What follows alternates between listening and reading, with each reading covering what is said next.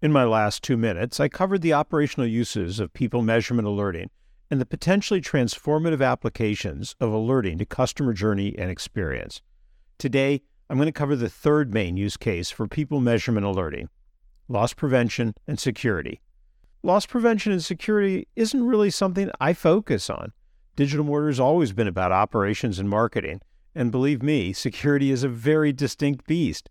Not only are the use cases different, the stakeholders are different, and often the technology is different as well. So we don't normally cross over into security applications. But there's two aspects of this that are worth calling out. First, there are times when it's possible to dual purpose the underlying sensor technology to provide both crowd analytics and security. When you can do that, you lessen your overall technology hardware investment and you significantly improve the ROI of your sensor purchases. And second, and this is where my current thread comes in, people measurement alerting can sometimes span both applications. When you have a generalized alerting system based on how people move, you are limited to operational and marketing use cases. To be clear, the kind of measurement we do is about people's journey. We aren't and can't measure whether someone just pocketed an item. All we know is how people moved. What that means is that people measurement alerting is most useful for things like perimeter monitoring, not loss prevention. LiDAR in particular is stellar for this kind of dual purpose functionality.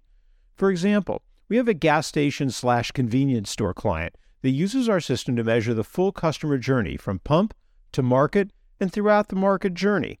On the outside, we use LiDAR to measure parking space and gas pump usage, understand how often customers come to the market and don't get gas, and how often the parking spaces are full. On the inside, we measure how people use the market and how it differs depending on the type of customer journey. It's all cool stuff. But since LiDAR is measuring the outside, we could set up alerts that do perimeter monitoring during the off hours. LiDAR works without lights, and it's fantastic for this kind of security application.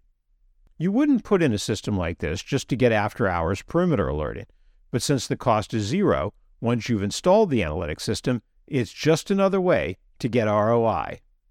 The kinds of alerting applications you can support include the perimeter monitoring we just talked about, as well as more specialized applications things like entering restricted areas, emergency occupancy reporting, occupancy exceeded alerts, directional violations, like people going the wrong way through an airport exit, even velocity outliers, fast movers in the space.